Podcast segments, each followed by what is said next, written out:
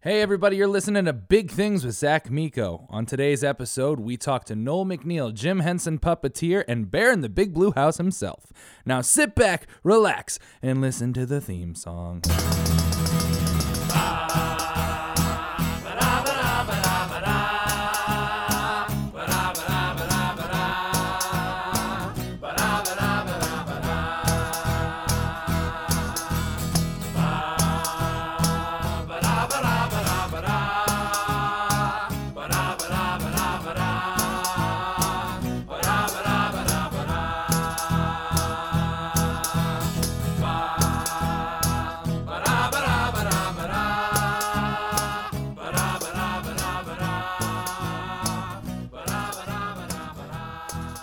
All right, and welcome to Big Things with Zach Miko. Hey guys, I'm your host.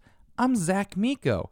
You know me, I host this show. Guys, we launched last week, and it has been an absolutely incredible experience. Thank you all from the bottom of my heart for being a part of this. Thank you for all of your subscribing and your rating and your positive comments and your questions for our extra big questions Thursday. It's it's been a blast and this show is a dream come true and I'm hoping you're liking it. I'm liking it, and I hope you continue to like it. Today we're sitting down and we're talking to Noel MacNeal. Noel MacNeal is Bear in the Big Blue House. He was a Jim Henson trained puppeteer. He was on Eureka's Castle, and he was on the Teenage Mutant Ninja Turtles as one of the face guys. He was in Between the Lions, Sesame Street, you name it, he was there. Uh, he's an amazing guy. We actually met, and I don't even think we talk about this in the interview. Noel and I met at a New Jersey dinosaur theme park where he played a baby T Rex, which was 15 feet long, and I played the dinosaur troubadour, the magical man with a guitar that can lull dinosaurs to sleep. And we were hanging out and we were working together, and I had no idea that he was Bear in the Big Blue House, a show that I had watched as a child. And it was a very surreal experience, and we've become good buddies. We're going to talk about the art of puppetry. We're going to talk about what it's like to be a working performer. All this fun, fun stuff. And I can't wait for y'all to hear it. But first, since we're talking about children's performing and inspiring kids and children's TV, I saw Black Panther this weekend, guys, and I was absolutely blown away. It really was an incredible experience to be in a theater. It was packed to the rafters. There was 50,000 people there. If any of you follow me on Instagram, you saw me showing you the extra extra extra long line in order to get in. I had to wait for a long time. I got a ticket, it, and I had a person on either side of me. And if you guys have been to the movies anytime recently, you know that when you don't get to have your own two armrests, it's a pretty full theater. I was so excited to see it. This is the first time I think that a black superhero is portrayed at this level because he's not I mean there's a this dickhole named Ben Shapiro if you guys listen to him. I really hate him. Uh, he tries to he's a conservative analyst. Not and again I have no problem with conservatives but he's particularly a gross person and he went on to say, he goes, Why are black people so excited about Black Panther?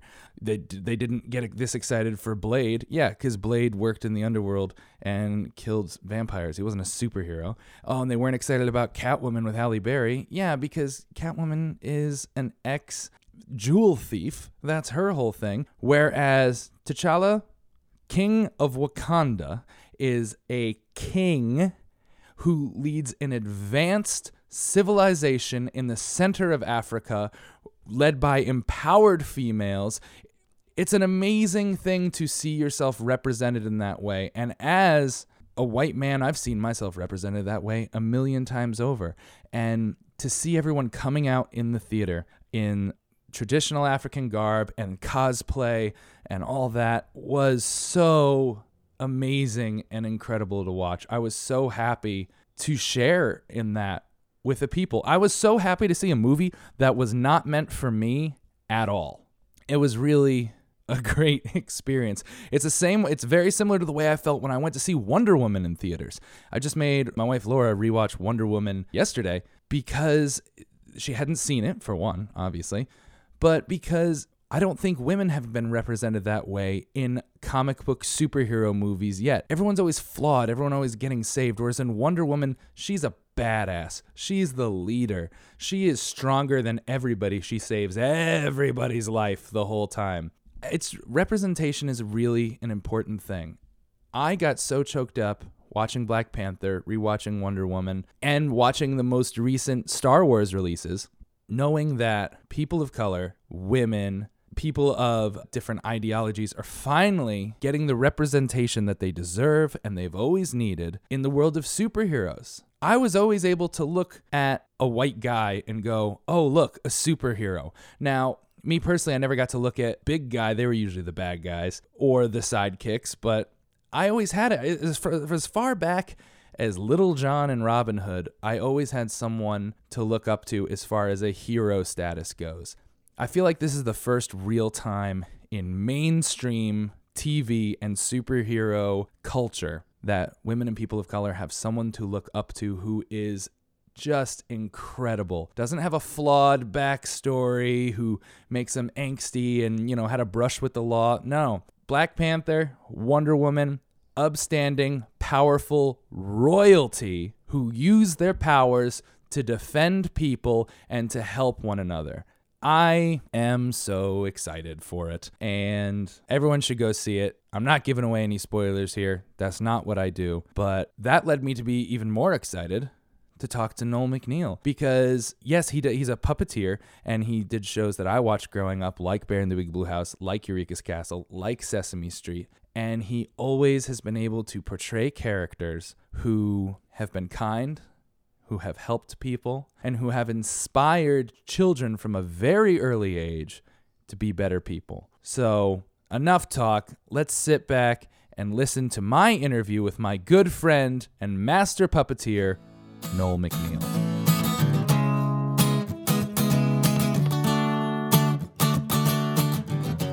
So, everybody, I am here with master puppeteer Noel MacNeal. He doesn't like that term, but I is. chuckle every time I hear it. It's like master puppeteer. Like, But you are one. yes. Therefore, we do if it. only it came with the godlike powers and the huge amount of money that you would Exactly. being Oh. a master would be. That would- However, That would be great. But Noel was a Sesame Street puppeteer, old Jim Henson alumni. He was in Eureka's Castle, The Puzzle Place, Between the Lions, and he is most known for being Bear in the Big Blue House. You're Bear. That's you. yes, So- pretty much, yes. Not many people can, you know, lie and say, you know, they ran around in a bear suit. So, because it's like, what grown man would lie about that, really? So, I mean, I've I've told some stories in my day, so so I get it. and true faith out of my wife for marrying me, because like, yeah, like your guy runs around in a bear suit, Yeah, and you still said I do. Well, there you go. That's love, kids. exactly, exactly. No, you're born and raised in New York City. Yep, in Yeah. Central Harlem on 132nd Street. In this now, before you think like Central Harlem, ooh, it's like no, no, no. This is not like you know running around with the gangs or avoiding. No, I grew up in a place called the Lenox Terrace, Mm-hmm. which is this one of six buildings in Harlem that still exists that has a you know terraces and a doorman and an elevated building. So we weren't fighting off rats in the hallway or Yeah. anything like that. No, it was like it's more like the Jeffersons, except it was in Harlem. They had really moved nice. on up, but not to the east side. Exactly. So, yes, no. And you live there with your mother, your My mom, my grandmother? grandmother, and my uncle. And so, uh, yeah, right after my grandfather died, who I didn't know, that's when uh, my mom and my father had left. That's where my mom like packed us up and moved us to uh, the Lenox Terrace, which had the last building had just opened back in like 1963, something like that. Yeah, yeah. And so we lived there, and it was uh, at a corner apartment with a like two bathrooms and a terrace and this amazing view of looking downtown and all An apartment around. that nowadays would be a bajillion dollars. Oh yeah, it's like it goes for like you know I think it goes for like over three thousand dollars now in Central Harlem, people. I know, I know. Right, And the sad part is that's a steal. exactly. she had she had rent control, not rate stabilized, rent controlled. So Yeah. it only went up incrementally, like small for so for Very lucky. years, like in, uh, up until like when she she passed away in uh, 2014. So then she was just paying like over nine hundred dollars a month. Not bad. That's pretty great. Yes, I'm sure the exactly. landlords oh, loved her. Oh yes, exactly. Couldn't wait to get out of there. Oh my like, God. Here, So- here's a deposit and interest. Get out. so when you were young and you were growing up in Harlem, did you always have an interest in puppetry, or was it? I mean, you were obviously a creative kid. Was puppetry always a big part of that, or was it? Did you kind of find that in a? I kind of found it because I always I always liked puppets because when I was growing up there was just more puppet shows on. There was Yeah. Shari Lewis and Lamb Chop. There Mhm. was Captain Kangaroo who had puppets. There was uh, Paul Winchell and Winchell Mahoney time here in New York, and he was a ventriloquist. Uh, Paul Winchell with Jerry Mahoney, and he was also later on the voice of Tigger, the Oh. first voice of Tigger for Walt. Disney. Yes, and little known fact: Paul Winchell invented the artificial heart. So puppetry can save lives. Time out. Yes. I didn't know that. Yes. Really. Paul Winchell, ventriloquist, Paul Winchell invented the artificial heart. oh my God. Exactly. Yes, that's crazy. That's a- but he did. Yes. And That's a fun fact I Right. didn't so understand. yeah, and I was watching those, and then I remember as a kid, I was like, well, I was seven years old, and it was like a Sunday night, and it was a half-hour show on PBS, and it was about this brand new kid show coming on tomorrow morning, and it was hosted by two puppets. Uh-huh. One that had the shape of a football, and one kind of looked like a grumpy banana. Oh. And the names were Ernie and Bert. And they were talking about this brand new show called Sesame Street. And they showed clips from the show, including uh, Big Bird. who- Awesome. it's like, everybody just take a moment. You can pause. It's fine. We'll wait. Just go to YouTube, go to Sesame Street, first episode, Big Bird, and you will see a truly frightening sight. this sort of like it's like Big Bird with a pointy head and a goofy voice, like literally voice. Oh my god! The feathers are pinned like glued upside down. He looks like he looks looks like adorable roadkill. Oh Jesus. Yes, and our, Oscar is orange. It's yeah, so It's not what you'd expect. but not what you expect at all. But then, but the fact that I saw a puppet that was actually walking around, it just captivated Was me. Sesame Street one of the first walk around puppets? Yeah, With pretty- the exception, I mean, I know that like you know in China they've been having walk around puppets for centuries, but as far as like his main TV goes, Yeah, I mean, like with China's, like you know those dragon, like the Yeah. dragon dance. I mean, you could consider that sort of like you know a, a puppet, a walk around puppet, because Yeah. it walks around and is being animated.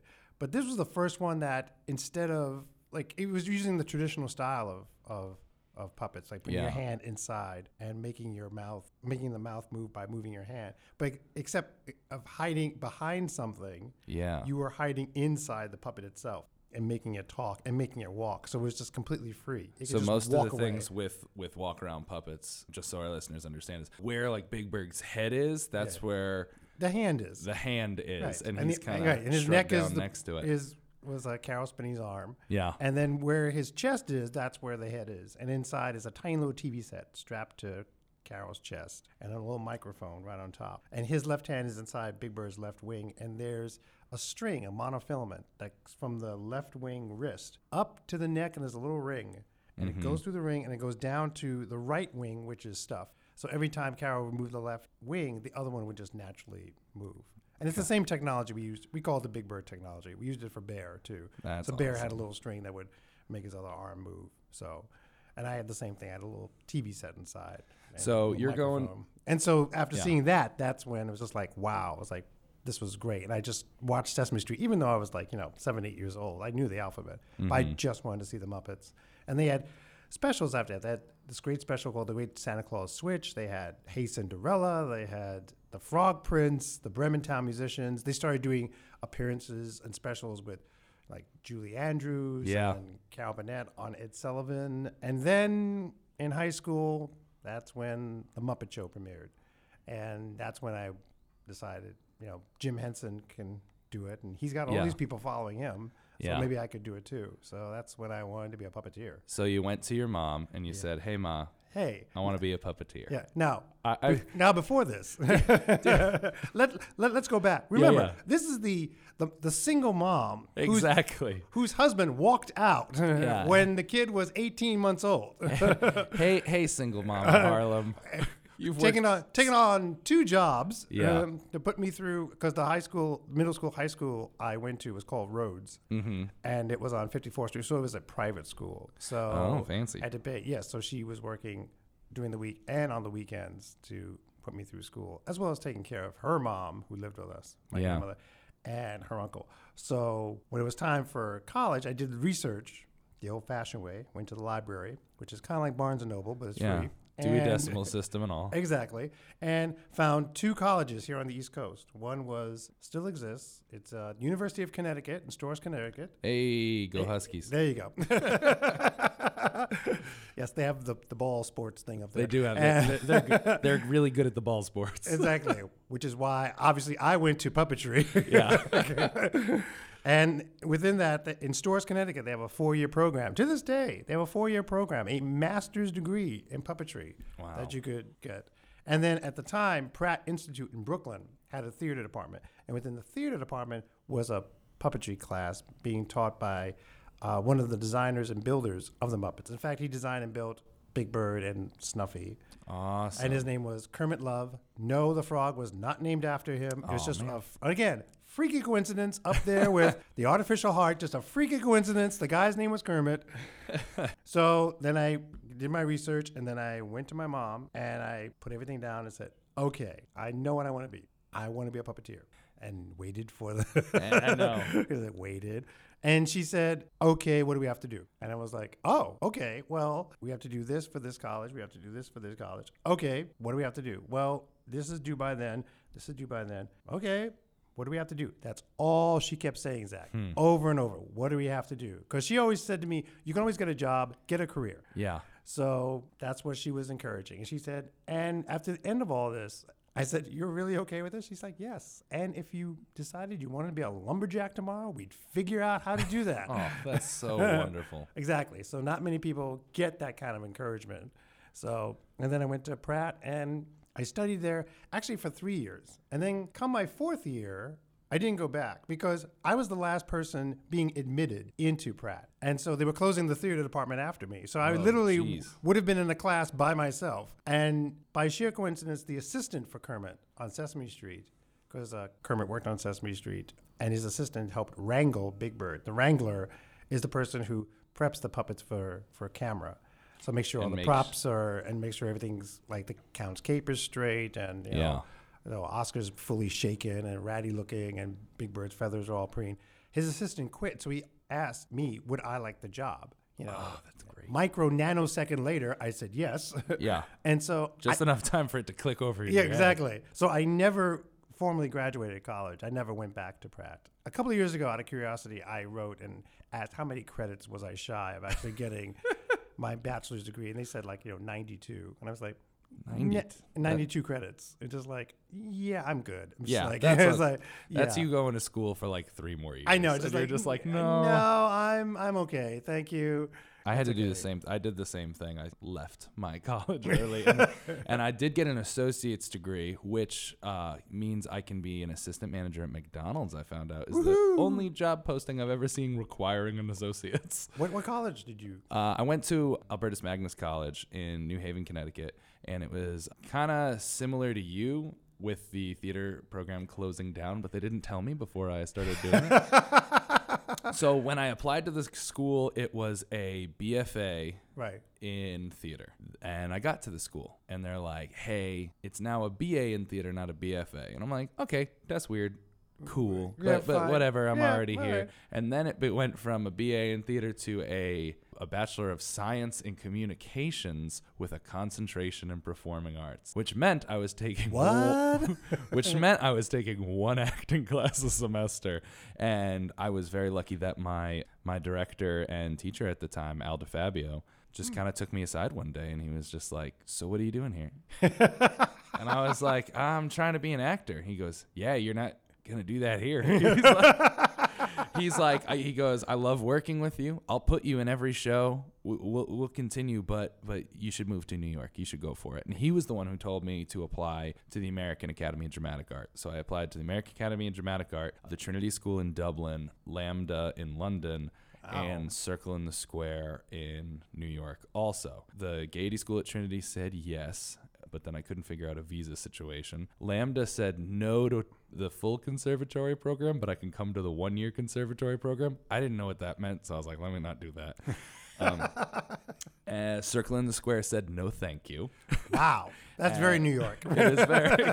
and then uh, the American Academy of Dramatic Art said yes, and I went there for two years, and I got my conservatory training and my associate's degree because it was also the only conservatory that offered an, a, a degree at the time because Okay. normally it's just a certificate program like you did very well Right. and you actually get education instead of a piece of paper which is very strange in the us i actually just i actually at conservatories you actually just go and you learn things rather than I was about to say, what is the difference between like a conservatory and like you know an it's acting school? i mean Like- it's it's i was there you know eight hours a day every day right. just just trilling and we did it's classic training so we're doing meisner and we're doing stanislavski but we're also doing movement and we're doing vocal production and we're working on shakespeare and we're doing periods like the greeks and restoration and all and it was amazing and i learned more than i'll ever use um, But, you got it standing by just in case. exactly i can do whatever you need if podcasting doesn't work out i'll Right. start remaking christopher just look, marlowe we, we'll be looking at those like you know modeling photos of you now. It's like, is he doing a Stanislavski kind of posture? Oh, I am. Is he doing Oh. a Shakespeare pose? Oh, is he? if I wasn't an actor, I would not be able to model at all. I'm I'm That's really interesting. totally because I I never wanted to be a model, so I kind of just went with it and I, Right. I went I approached my first couple jobs as an actor as me going okay uh, I'll play the part of this brand and I'll do it so it worked out well so anyway back on track you so you're a Oh, it's um, still on track. This is fascinating. Oh, too, no, it it's. Like this is great. It's It like, is, It is. And I love being interviewed, but it's your turn. No. So you're a puppet wrangler, and you're. So when was the first time they allowed you to actually step behind? Because I know in Sesame Street you became all of Snuffleupagus's family Yeah. at one point. Yeah, it was like so. This was like in September of like 1982, and I was like wrangling, and then I guess around 83, that's when I got cast. Like as my like my my first thing, like right out the gate, was like I got to be the cashier Yeah. for this bit with Grover, which is online on YouTube. Once again, after I tell you the story, then you can like go and look off YouTube. We, we'll still be here. It's uh like Sesame Street Grover supermarket, and Grover's online, and the cashier, and it's a wide shot, and the cashier's there, and so you can see like he's in the back of the line. He's not in the front of the line, and now he's like in the middle of the line. Okay. And then just as he gets to the front of the line, that's when I have a line that says, "Sorry, this register is closed. Please go to the next register. Thank you." Oh man. and I blew it. I flubbed it, flubbed it, and even and even like ducked down. It was just like it was like first time I'm saying it, and I flubbed it, and I just went fuck. and Grover looks down and said, "Say what?" So then that's Oh, so no. then so everything was good up until that point. So what they what we do is we call a pickup. Yeah. So we looked for the pickup point, and the pickup point came right after Grover's line, and it became a close up of my character suddenly saying, Sorry, this register's closed. Next register over there, please. Thank you. So I screwed up, but I got a close up as a result of it.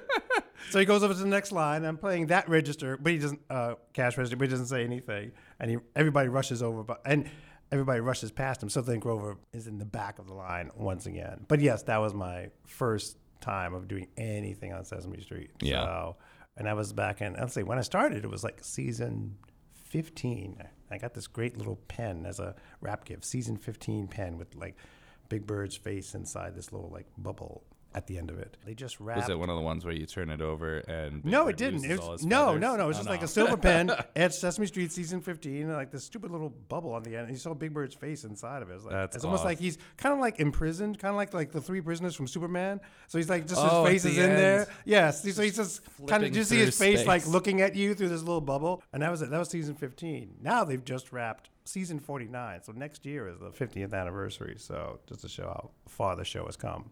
But then after that, I started to do more background stuff. I started to do right hand. So right hand means like if um, for the practical hand characters, Ernie, Cookie Monster, occasionally like Oscar. It takes one puppeteer to do the head Yeah. and the left hand, and another puppeteer just to do the right hand. and that's the way like Ernie also. Yeah, Ernie works, works that way. Cookie Monster works Yeah, that yeah. way. Occasionally, Oscar works that way because he's technically a practical hand puppet. Yeah. But then I would do also background like chicken or second ground to the left or Now, when you started doing your right hand, you were literally the right hand for Jim Henson for yeah every now yeah, every, time. yeah every now and then yeah I get to be like you know Jim's right hand for Ernie, which was like great. Or I know. Is that like coming up to like like how surreal of an experience? I always think of like you getting to work with Jim Henson be the same if like all of a sudden I was doing a scene with John Goodman and Yes, was allowed to exactly, go, yeah. and you're trying to hold it together. Yeah, And- exactly. Just like yeah, it's like that's why I was like him and Frank, like all the Muppet guys, but particularly like Jim and Frank. I, I didn't see them as often as I saw the other guys like Jerry Nelson or Richard Hunt, Yeah. or, or Caroll, because they were there on a daily basis. But Jim and Frank would only come in during insert week. yeah. So it would just be like, because the way the way it was set up, there was like there was the street set, and then there was this what's called limbo, this sort of this like area off to the side where you could put Mhm. anything up. And so during insert week, the street wouldn't be used, and it would just be these sets going up like Ernie and Bert's apartment, or the Count's castle, or Yeah. a supermarket, or a park, and it's all raised up. It's raised like five feet off the floor Hmm. on these sanctions, and the cameras get raised up on their pedestals, so this way the puppeteers can walk around. And the cameras are just shooting the puppets from the waist up, just like you would shoot a human. Yeah. But this way, it's just more comfortable for the puppeteers. Because normally like- on the street, you're lying down on your back. Yeah, well, that's what I was gonna Yeah. say. It's like when you're doing um, the scenes with with people in Yeah. in Sesame Street. Is Yeah. that the case? Yeah, you're usually sitting on the floor or lying on the floor and Oh, holding the puppet up. And yeah, there's this great bit online again on YouTube. Uh, it's with uh, the singer Feist, Yeah. and uh, she had her song "One Two parodied on Sesame Street, and it's a great bit, and it's just like her music video where there's only one cut. There's only one cut point, so you have, and it was took the entire morning to do it because Yeah. it takes, you know, it's it's 12 puppeteers because there's like there's four monsters, there's four penguins, then there's also four chickens, and it's each character is a puppeteer. So it's 12 puppeteers. Yeah. And we have to be in the frame and then we have to zip out and then come back in again. And at the very end is all these puppets crowding around her. And then as the camera pulls back, all the puppet all the puppets like peel away until finally in this beautiful wide shot, she's just standing there by herself. And it's like, where did the puppets go?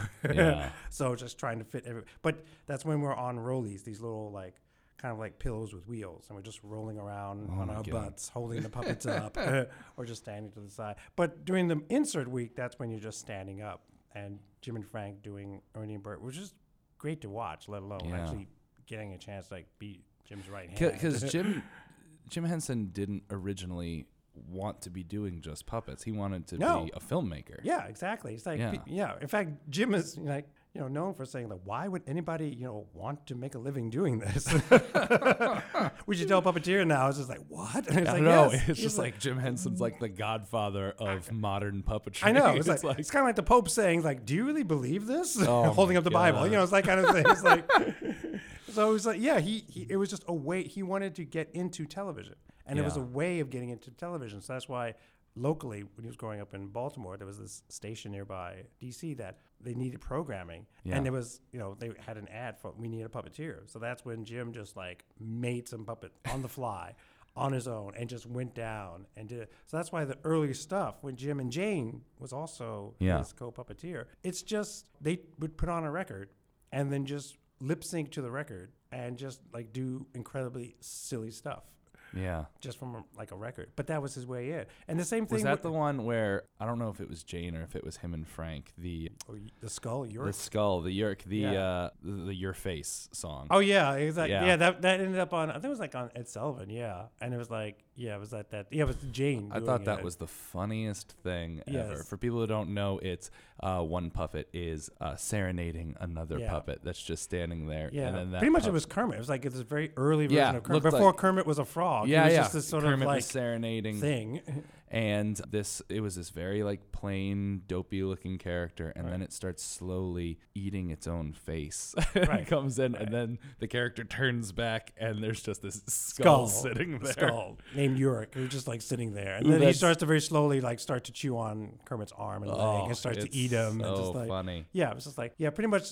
And, and a bit like was always just like you know exploding or Yeah. or like getting eaten or fainting. So Yeah. yeah, it's like early stuff, stuff like that. So that's what they that's what they did. So when the Muppets were this huge success, Jim wanted to get into like you know the movies. He Yeah. to do movies. So then he realized the Muppets are my way of getting into the movies, just Yeah. like puppets was my way of getting into television. So that's why you know the first movie was like the Muppet movie Yeah. and they just led to that. And then doing things that he wanted to try, like the Dark Crystal. Yeah, which Right. is awesome. Which they're re-releasing in theaters, like Yes, like in the next month or right. two, And or I- whenever this And I know, I know puppeteer friends of mine, Alice Dinnean and Victor Yerrid, they are over in London, even as we speak, working on the Netflix series Yes. prequel of the Dark Crystal. And I got to go to uh, the shop in uh, L.A. and look at stuff, and it looks incredible. So Yeah. and they are really doing. th- They will add certain CGI elements, but Uh-huh. mostly it's just like the original. It's so much puppetry and so much practical. That is and so props, good. which is wonderful to see. Yeah, Yeah. I mean, because I mean, how much of a detriment has CGI been to the puppet world? Just like Is it just like just like just an arrow through the heart, I just, basically? it was just like to me, it's like the '80s was great because Yeah. every commercial somehow had to have a puppet in it. So the '80s Yeah. were wonderful. Then the Death Knell came midnight New Year's Eve 1989. It was like the '90s, and it's just like just it was few and far between, and it just so there was more kids shows that had puppets Yeah. on it. You know, there was Eureka's Castle, but there's also Allegra's Window. Blue's Room was the sequel to Blue's Clues, and of Yeah. course, uh, and then was Oobi, and then Bear.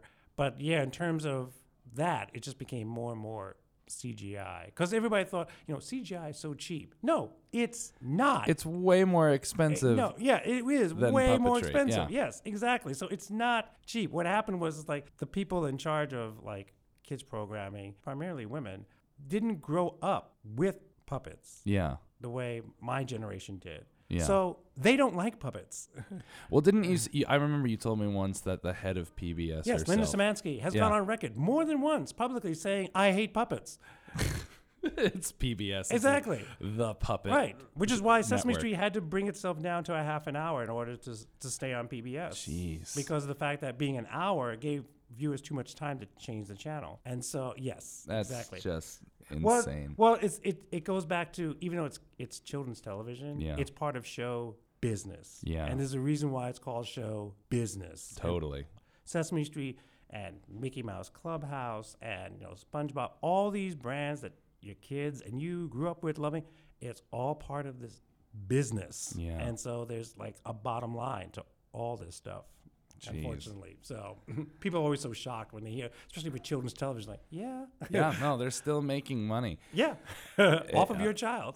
I know. It, it's great. Now, speaking of making money off your child, you've been developing your own show for quite some time now. yes, been trying to called the Show Me Show for kids with autism and special needs. Yeah. And I tried twice to uh, do a crowdfunding, Mm-hmm. and I got some money to do like little videos and little little things, but nothing in terms of like the series I wanted to do. Yeah, of course. So that's why I created the channel, the Show Me Show channel. I'm going to start putting more videos on and just getting more word of mouth and getting more exposure so that then once they see how popular it is, that's when a streaming service like Amazon or Yeah. Netflix would see it and that's when they would get the interest. Now, when you bring a show, especially one that's like focused on kids with autism and special needs, something that is great on every aspect, and you'd think people are so pumped and excited about it.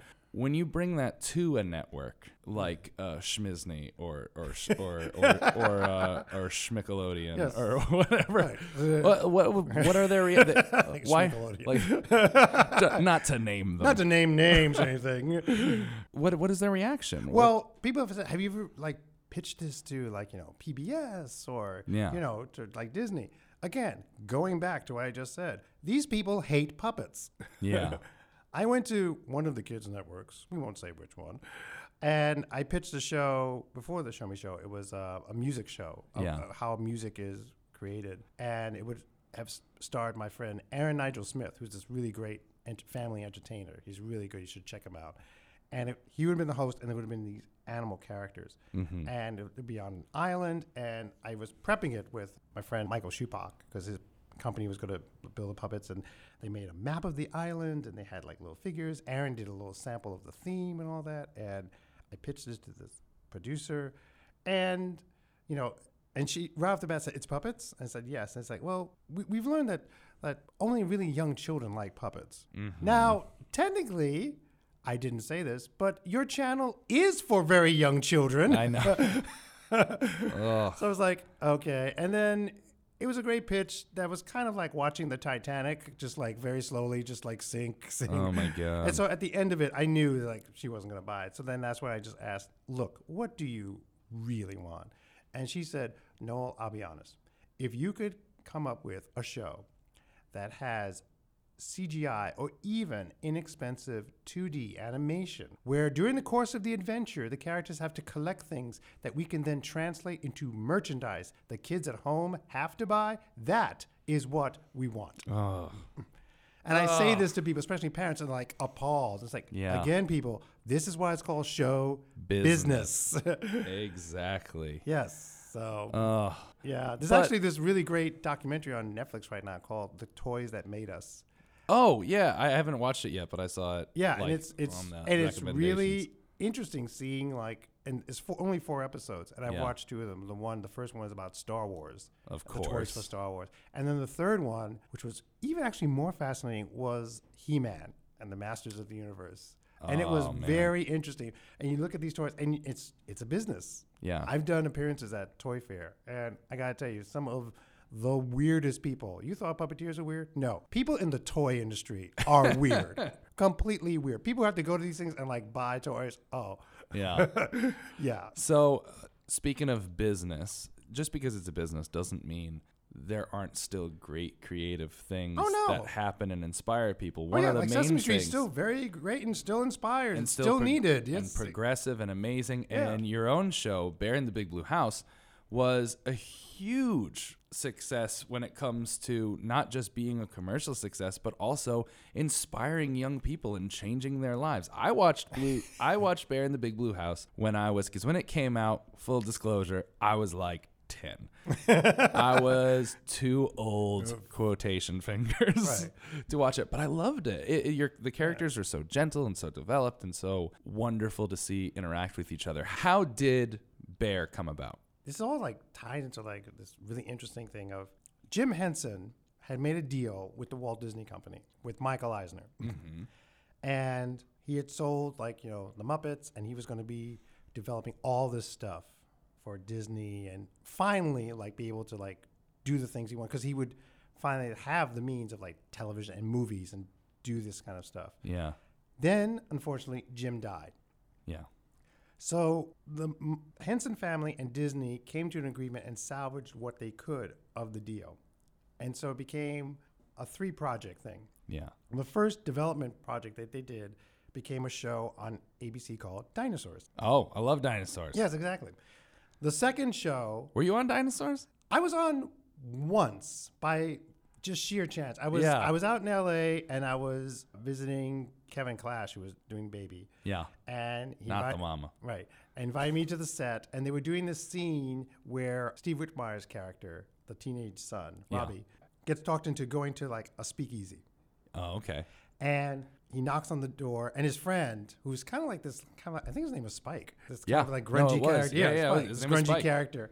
And he knocks on the door, and this thing slides open, and like password, and the password is actually Spike just like punching the guy. So on a close up, they just needed like a wild hand, like just the hand hitting him. And so that's when Steve said, Hey, no, come here. and just like gave me the put it on. It's like, gave me, looked at the monitor. It's like action. And like, bam. it's like, cut. funny. That's it, done. It's like, so then of course, that's when like you know accounting comes by with these papers. I have to sign a contract. I and all that. and just like here you go. Thank you so much. So that's my one and only time. And to this day, I get like you know two cents from residual from, From when like, it's getting re- reshown. Being shown. And actually, for years, it was reshown in Brazil. Brazil Oh. loved dinosaurs. Now I think it's actually last time I checked, it was on either Netflix or Hulu. Yeah. You could actually watch dinosaurs again. Oh, that's so fun. yeah, the whole series. So you'll uh, be expecting another two cents two coming yes, at you that's my soon. two cents. So, that- they're they're doing the that- deal that's with Jim one. Henson. Yes, yeah. that's one. Then the second show was a show called Alien in the Family. Okay. So it was like a, a sitcom with this sort of like human marrying this alien, and of course the the kids are a human kid and an alien kid, and there was like a, a baby alien mm-hmm. being performed by Dave Rudman, and that was the second. I think they did like seven episodes, and only three got aired. Yeah. And so then there was like one more project, development project. And so rather than do something for the network again, they thought, let's try and do something for the Disney Channel because they're revamping themselves into a kid channel. Okay. And that would eventually be, be called uh, Playhouse- Playhouse, Disney yeah. before it became Disney Junior. And so let's develop that. And so they had just met with Mitchell Kriegman, who did Clarissa Explains It All, and signed a development deal with him. Mhm. And so he f- was rummaging through and he found this sort of a vague concept that he then took and evolved and reshaped into this show about a bear that owned a home and all these little kid critters around him and how he would like talk to the moon at night. yeah.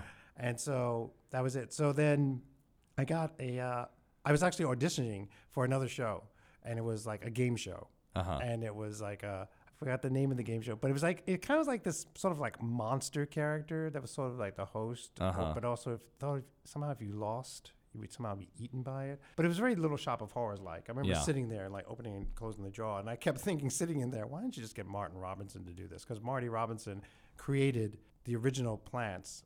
For the original production of Little Shop of Horrors, and Wow. everything since then has been based on that. Even the movies were like based on Oh, yeah. design. So it's like, why don't you just get Marty to do this? So I was like, okay. So it was fun, and then I went home. That was in the morning, and then later that day, like around 4:30, I got this call saying, "No, could you come back? There's like one more thing we want you to audition for." And I was like, um, "Sure." And so they sent me via fax. Yes, fax. Oh.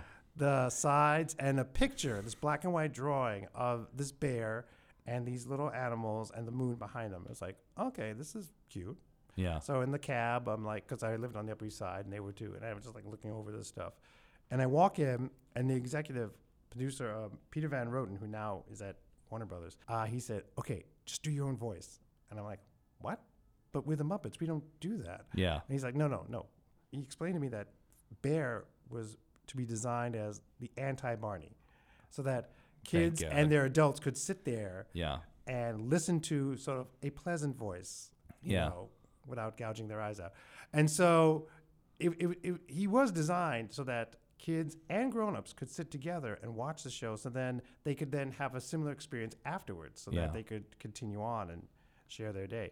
So I got inside the, the prototype, which was pretty much kind of like Bear's body, but without the fur. It's just like this sort of hooped, ringed body that was Uh-huh. covered in netting and this foam head. And I didn't have a monitor, but I could see through the netting and I could see like the TV set and like the camera. And then I was in, and when I was inside, I was like, wow, this feels really fun. It's like, it felt really good. And then I realized, wait a minute. It's this is like after five o'clock. I'm the last person. This is a courtesy call. It's like, Yeah. I'm never going to get this. And so that's when I just said to myself, you know what? Fuck this. I'm just going to have fun Yeah. and that's exactly what I did. So then, when it came time to do things like hold a glass of water and, and show it to the camera, I just like slammed the, the water up against the lens and like had his eyes peering through the reflection. and then there was another time in the script where he had to like sniff the kids at home, and so Yeah. I just ran up and just shoved the whole nose into the lens of the camera and pulled Yeah. it out, and then shoved it back in again and just and I was just like running around and just jumping and just like having a great time because like I'm never gonna do this. Yeah. and then that was a Friday, and then Monday, just before six o'clock, as the weekend went by, that's when I got the call that said like, "No, you got it." That's, That's so cool. Yes, it was it was very cool, and yeah, so Bear was great. He's like that weekend actually changed my life because that Saturday, uh, my friend Mike called and a mutual friend of ours, Wes, Uh huh. who was always doing a cappella with his group. They were in an a cappella competition. Oh, good. Save that five times fast.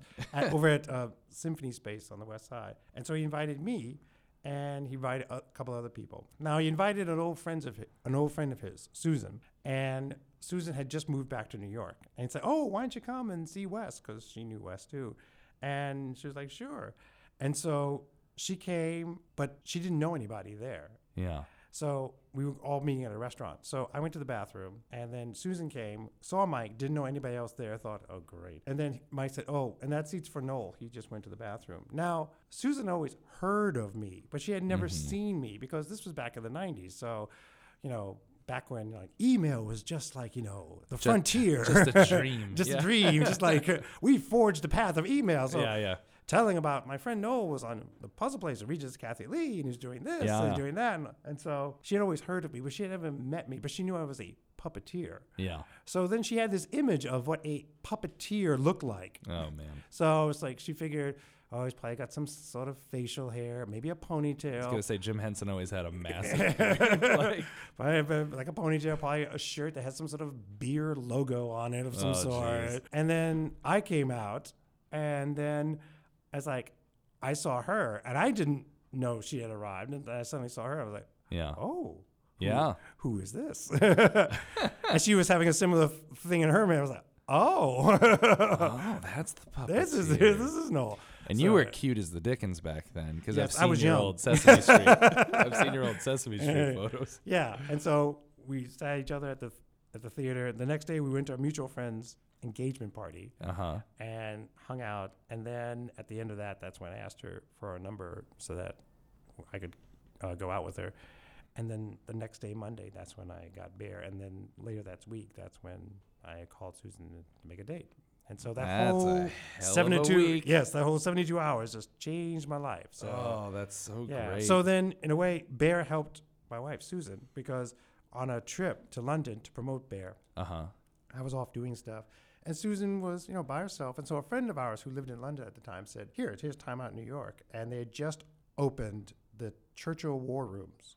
Which is this great place to visit in London. It's the actual bunker where Churchill and his cabinet Yeah. and ministers were like down below, pretty much plotting out the war when the bombing was going on. And so they had just opened it. It's nothing like, I mean, it, they've really renovated it now. So it's like Yeah. A full, like, you know, presentation, like glass entrances and a canteen. Yeah, and yeah, yeah. But this was literally, they just opened it. So there, th- there was still like parts of it where it looked like people had just walked out the door like Yeah. 10 minutes earlier. And so my friend, our friend James, gave her the time out in New York. Said here because unlike what you Yanks think, the war did not begin on December seventh, nineteen forty-one. it So was she- going on right. before that. So she went there and she went to the area, and there was like one part in the hallway where she couldn't see like outside at all, and it was just suddenly had this feeling like, what was it like to be down here? And like time collapsed, and just like, what was it like to be down there? And that's when she went back with this idea and just started writing down notes for her first novel, which eventually became.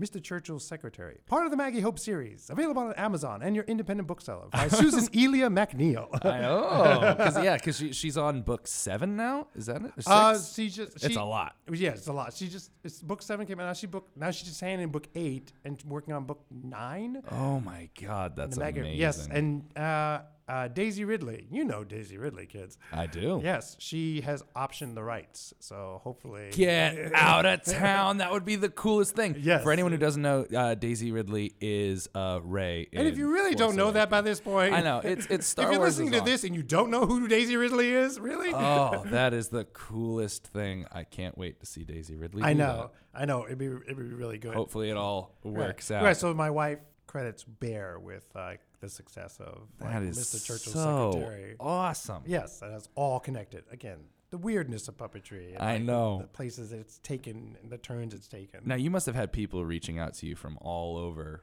the world, It- it- like because for the first time, Bear was your show. You did a lot of things where you were, I mean, Eureka's Castle, you were the dragon, you were a huge part. But Bear was the first time where like this is your show, and people hear your voice And I'm sure there's some people listening right now that hear your voice and Yeah. they go, "Oh my God, that's Bear." Oh, it's a bear. yeah. Oh my gosh, bear. Uh, It was, so- it was so- funny for my, my son because Yeah. my, my son Matt, who's about to turn 13. Oh God. oh, yeah. Have fun with that. I know. When he was really little, he loved watching Bear, and so I saved a couple of the the Bear toys, and I would give it to him. And so there was one where it was, it was a stuffed bear, and he was holding an apple, and you press the apple, and he would sing the alphabet. Yeah. And so little Matt like sitting there and like in his lap and like pressing it and hearing Bear sing. So one time I'm in the room and once it goes off, I start to sing along. And he says, Daddy, no. Like, what? No sing. Oh. No sing? No sing. You just want to hear Bear sing? Yes. So you don't want to hear my voice singing, but you want to hear Bear's voice singing? Yes.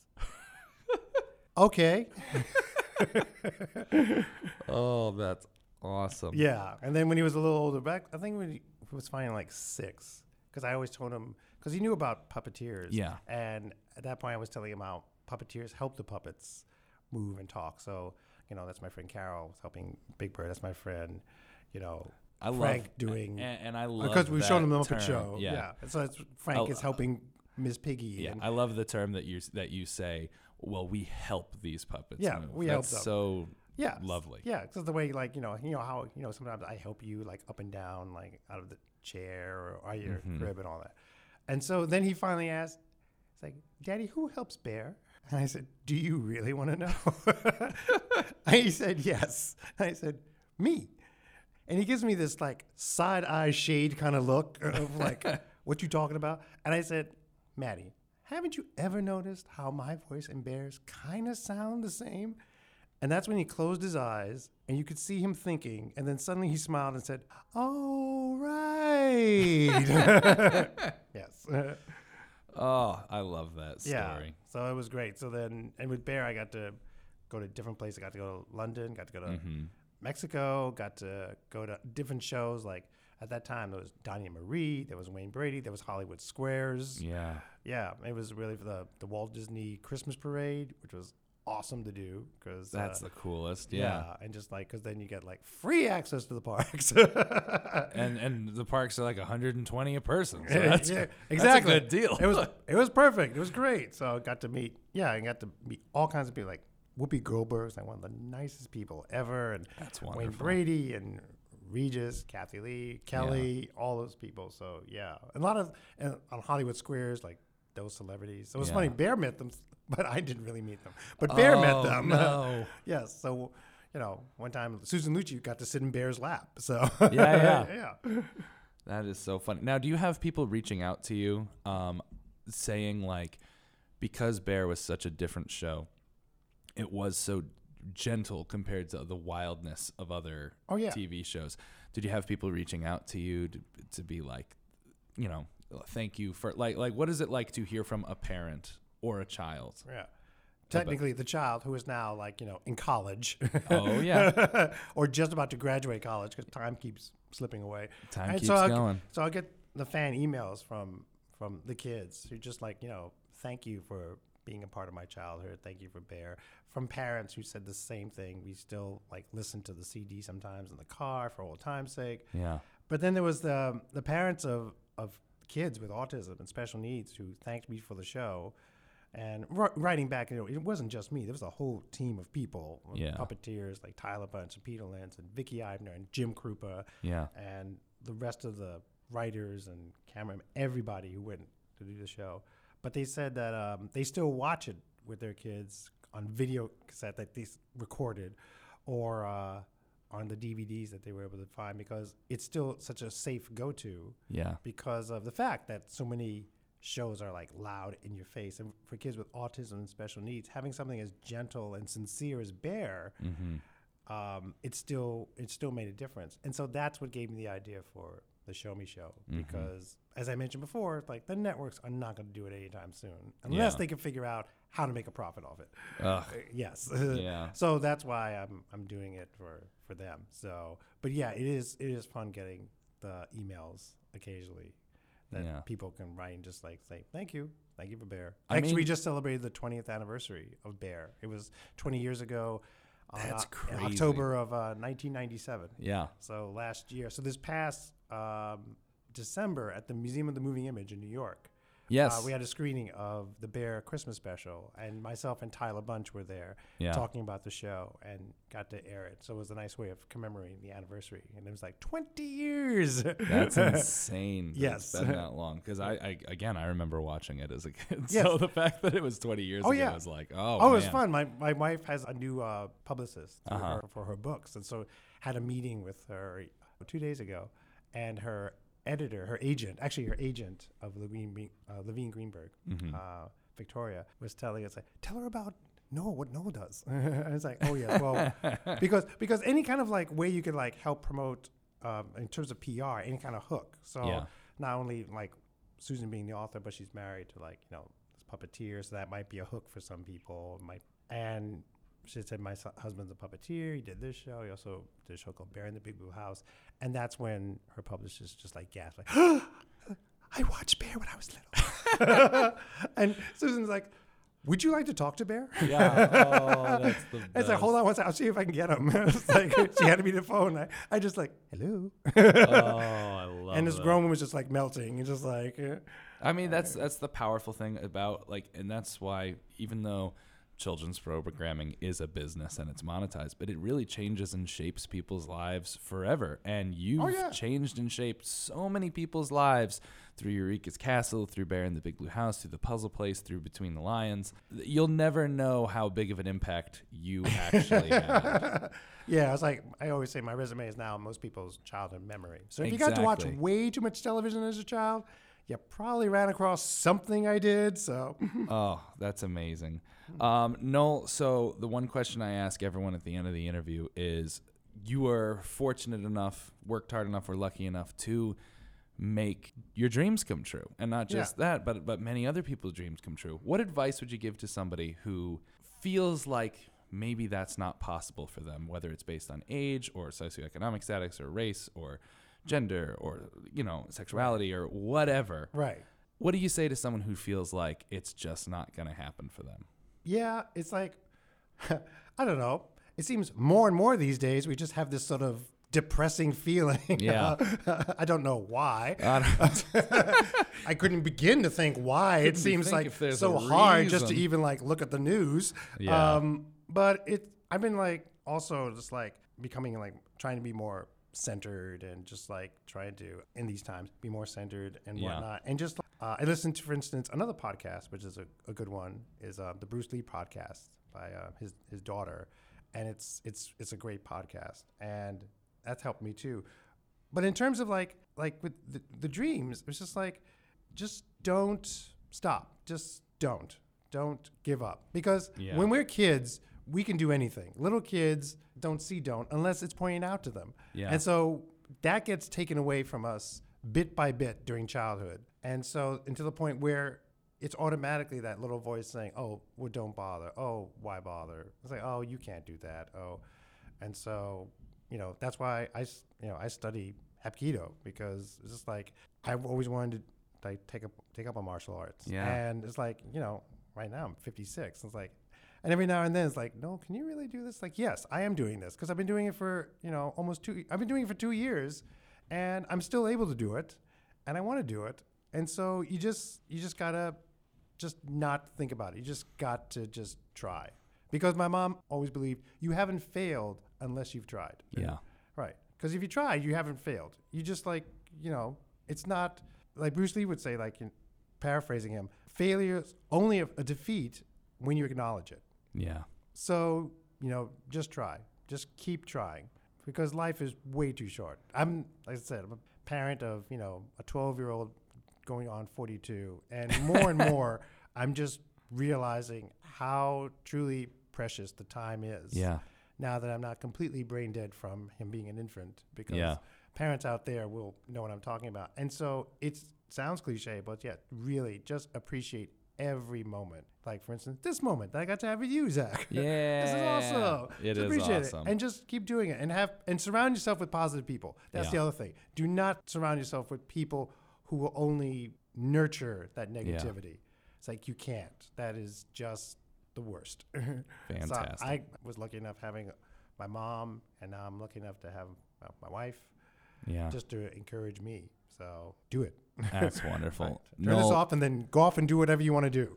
Find th- your team. thank you so much. Can you do me a favor? Can You, Sure. can you say goodbye as Bear for everybody before we leave? Let's see. Hey, this was really fun. We hope you liked it too.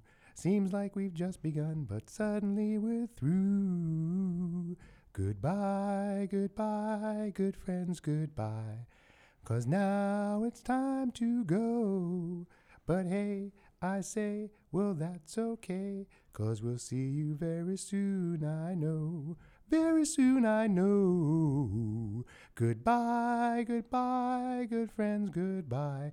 And tomorrow, just like today, Zach and the bear and the big blue house will be waiting for you to come and play, to come and play, to come and play. Bye now. Oh, Noel, thank Ah. you so much. Everybody, please follow Noel on all of the social medias, Yeah. the Instagrams, the the Twitter, Twitters, the the, all that, and follow the Show Me Show. Keep Yeah. up with the development of that on the Facebooks, the Instagrams, the Twitters, all that. Pick up Susan MacNeal's newest book, Yes, which the Paris Spy. the Paris Spy, part of the uh, Maggie Church- Hope Mysteries. and we will talk to you all later. Noel, thank you so much. Bye. Bye.